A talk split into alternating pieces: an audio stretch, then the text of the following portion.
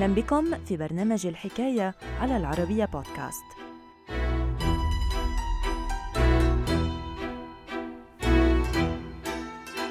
لماذا أدمن الأمريكيون على الأفيون عقب الحرب الأهلية؟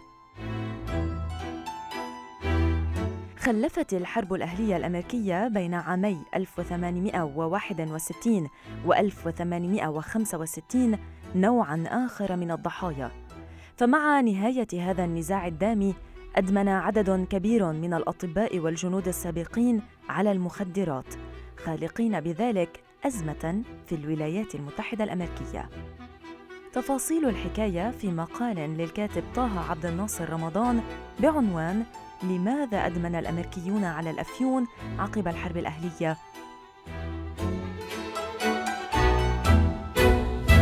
الحكاية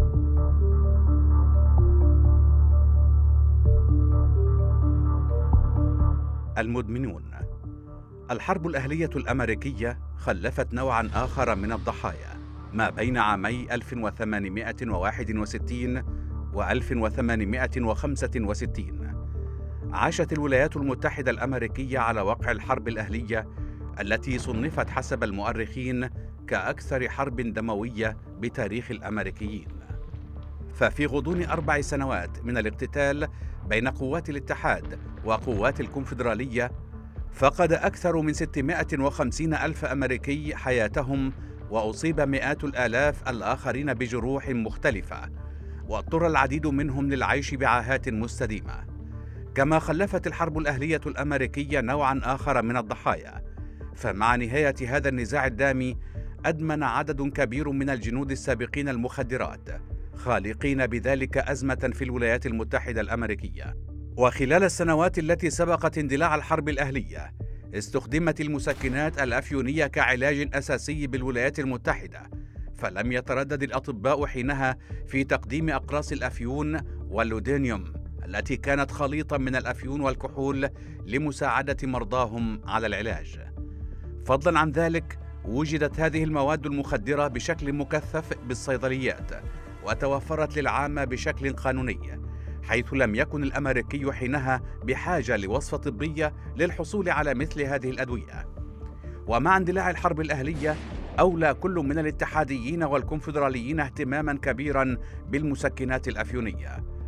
فبالنسبة للأطباء الكونفدراليين اعتبرت هذه المسكنات عنصرا أساسيا وشبهت بالبارود الذي تسلح به الجنود على الجبهة. أما في الشمال فلم يتردد الأطباء الاتحاديون في الاعتماد على الحقن التي مثلت ابتكارا جديدا لحقن المصابين بمثل هذه المواد قبل البدء بالتدخلات الجراحية. أيضا مثلت المسكنات الأفيونية أهم علاج بالحرب الأهلية حيث استخدم الأطباء والممرضون هذا المخدر لتخفيف الآلام ووقف النزيف الداخلي وتخفيف حالات التقيؤ والغثيان التي سببتها الأمراض المعدية. من ناحية أخرى أدمن عدد كبير من الأطباء على المسكنات الأفيونية. فلتخفيف حالات القلق والضغط النفسي عمد أطباء اتحاديون وكونفدراليون لحقن أنفسهم يوميا بهذه المواد. ومع نهاية الحرب الأهلية واصل عدد كبير من الجنود الجرحى السابقين الذين سبق لهم أن استخدموا المسكنات الأفيونية استخدام هذه المواد المخدرة. حيث أدمن هؤلاء على المسكنات الأفيونية التي اعتمدوا عليها بشكل مكثف أثناء تلقيهم العلاج. من ناحية أخرى وجد العديد من الأطباء والصيادلة في هذا النوع من الأدوية فرصة لتحقيق الثروة. وبينما باشر الصيادلة ببيع هذه المواد المخدرة لكل من حل بصيدلياتهم لم يتردد الأطباء في التنقل بحقنهم التي استخدموها لحقن المدمنين بالمسكنات الأفيونية. وخلافا للبيض عانى عدد قليل من الجنود السود الاتحاديين الجرحى من الإدمان. وبسبب السياسات العنصرية لم يتلقى المصابون السود عناية طبية جيدة. وحرم عدد كبير منهم من هذه المسكنات الأفيونية التي وفرت أساسا للجنود البيض الجرحى.